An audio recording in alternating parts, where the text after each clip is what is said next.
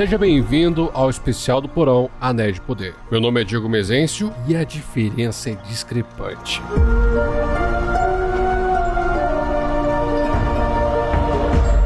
Já joga os dados da mesa, pega um pedaço de pizza e encha teu copo. Vamos falar sobre o episódio 3.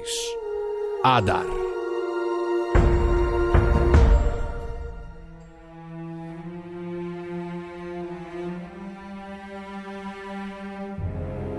Fiquei bastante surpreso e empolgado com este episódio. A diferença que temos desse episódio com os anteriores é um abismo. E claro, antes de qualquer comentário a respeito, ressalto: não sou tolkienista, estudioso das obras de Tolkien. Sou um leitor comum, dando alguns pitacos sobre a série. E relembrando que os caches deste especial sempre serão disponibilizados no dia seguinte à publicação dos episódios na Prime Video, e será por volta das 13 horas. Com isso falado, vamos finalmente comentar o episódio 3, Adar.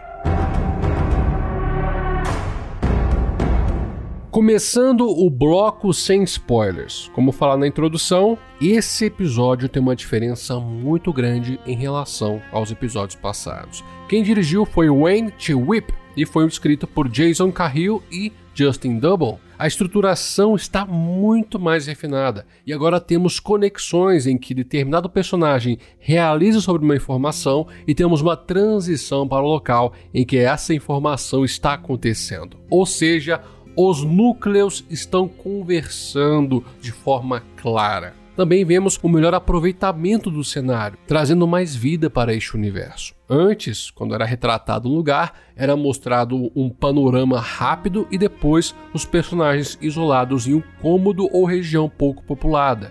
O pouco de vida que tivemos foi lá com os pés peludos, né? Por isso que são um núcleo muito mais interessante na série. E também tinha o dos sulistas com Arondir e o vislumbre de Casa Doom. Só que tudo foi muito rápido. E no episódio 3, vemos de fato uma sociedade funcionando, com pessoas transitando, interagindo, ou seja, o que antes tínhamos como uma narrativa deriva, o que é o problema do episódio 2, temos algo melhor apresentado ao espectador e finalmente tivemos uma evolução narrativa. Eu fiquei muito empolgado para ver mais.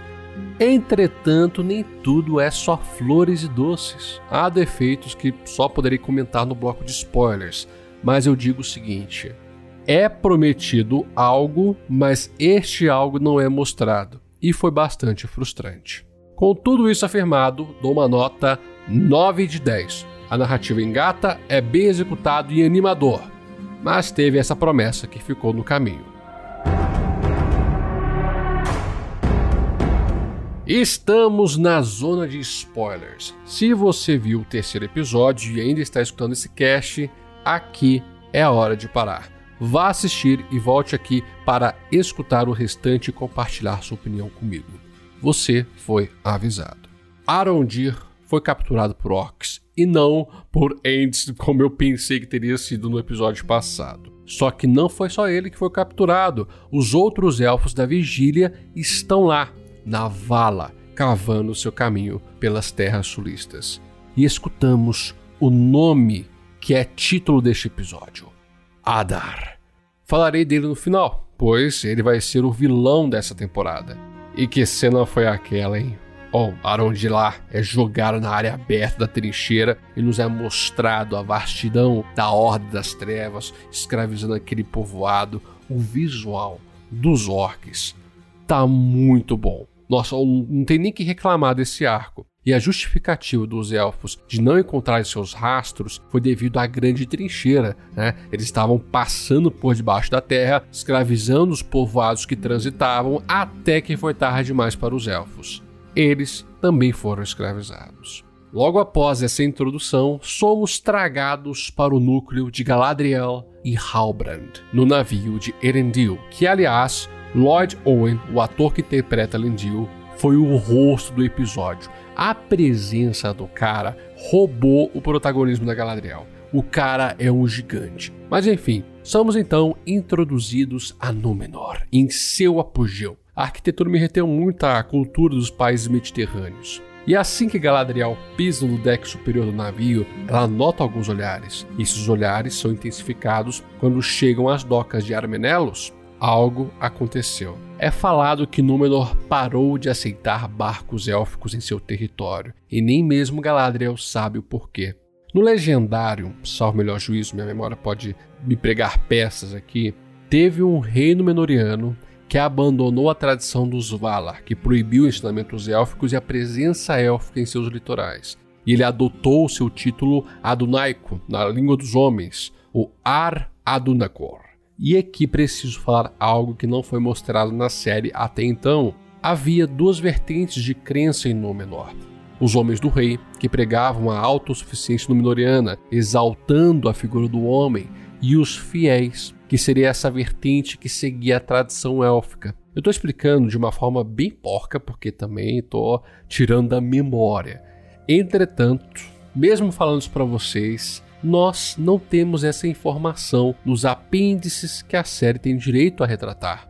Ou seja, esse afastamento entre Númenóreanos e elfos pode ser explicada de outra forma na série. Pelo que estão pintando ali, pode ser uma expansão, se eu posso assim dizer, da profecia de Tar Palantir.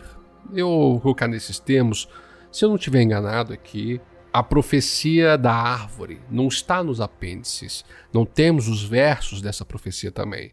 E apenas dito que, quando a árvore branca morresse, a linhagem dos reis também pereceria. Só que, como nós não temos isso nos apêndices, é possível vermos uma nova profecia em que o verso inicia com a chegada de um elfo e um homem em seus litorais. E por isso Númenor fechou seus portos para os elfos.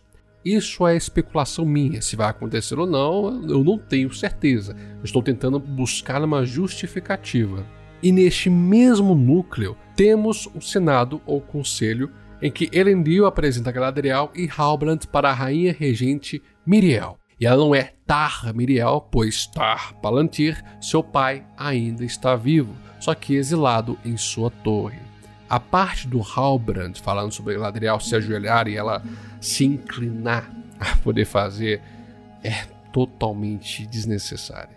Quando ela revela seu nome para o Senado, dá para escutar algumas pessoas ficam espantadas com, com essa revelação. Ela é uma figura reconhecida, até vemos que é mencionada no teatro de marionetes na rua.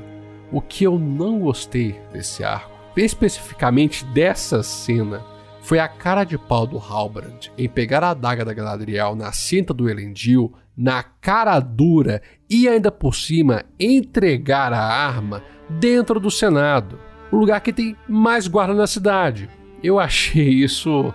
Ah, achei caído. Eu não, não gostei disso, sabe? Não, não é crível que no, no Senado poderia acontecer de forma tão aberta. Mas enfim, falando em Halbrand, eu percebo que a série tá brincando com a gente. Ele mostra ali o rapaz deslumbrado com a cidade, querendo se tornar um ferreiro, falando que quer recomeçar a vida, levando os caras que o chamavam de homem menor na malemolência, tudo ali pontuando a eloquência do cara e depois o estrago que ele fez nesses caras. Putz, olha, é Sauron.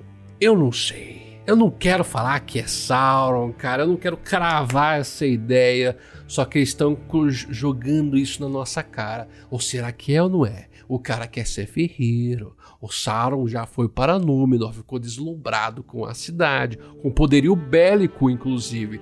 Quando a Galadriel está lá no Salão do Saber e percebe que o símbolo do Sauron, na verdade, é a localização de Mordor, ela também encontra o brasão que ela viu ele carregar no barco ele seria um rei das terras do sul e seus ancestrais fizeram um juramento de sangue a Morgoth. E os Nazgûl eram o quê? Eram reis. Olha, eu prefiro a ideia dele se tornar um Nazgûl do que ele ser Sauron. Porque eu acho que a forma como o Halbrand encontrou a Galadriel à deriva no mar foi tudo muito ao acaso e isso não me agrada. Eu prefiro ele ser um Nazgûl do que ele ser Sauron. Isso é preferência minha. Mas, de qualquer forma, vamos para Isildur. O menino escuta o seu nome ser chamado na costa ocidental por uma voz feminina. Olha, por isso que ele não quer se tornar marinheiro ainda. Ele pede para o seu pai adiar sua promoção ou aprovação. Eu tenho a impressão que quem está chamando ele é uma sacerdotisa de Morgoth. É uma suposição. Nós saberemos disso mais nos próximos episódios. Mas tem algo que está aprendendo em Sildur a Númenor. Ele fala para os moleques lá: Ah, eu estou ansioso para ir ao mar, mas não, ele está olhando para a costa. Alguma coisa está ali e tem o seu irmão Anarion, que é mencionado por ele na conversa com o pai. E o moleque também tinha essa coisa. O que será que tem lá? O que nós veremos sobre isso? Já no arco dos pés peludos, pouca coisa aconteceu. Na verdade, ele trouxe o estranho para o conhecimento da caravana. Ele encontra a folha que demonstra a, entre aspas, constelação que procurava quando recobriu a consciência. Só que a motivação do estranho ainda é um mistério. Podemos apenas teorizar. Agora, a família da Nori, como punição, ficará no fim da caravana e o estranho ajudará a família na migração. Para finalizarmos esse bloco, voltamos para o arco narrativo de Arundir. Os elfos tentam escapar, causando-lhe uma confusão, e é uma cena de ação muito legal, porque com as próprias correntes em seus pés eles dão um sarrafo nos orcs, é muito bom. E também temos o Org Chihuahua. Meu Deus do céu, aquele, aquele olho estralado olhando para o lado, aquilo ali me desconcerta, mas eu gostei. Borg é um bicho feio. Tem cara de chihuahua mesmo agora.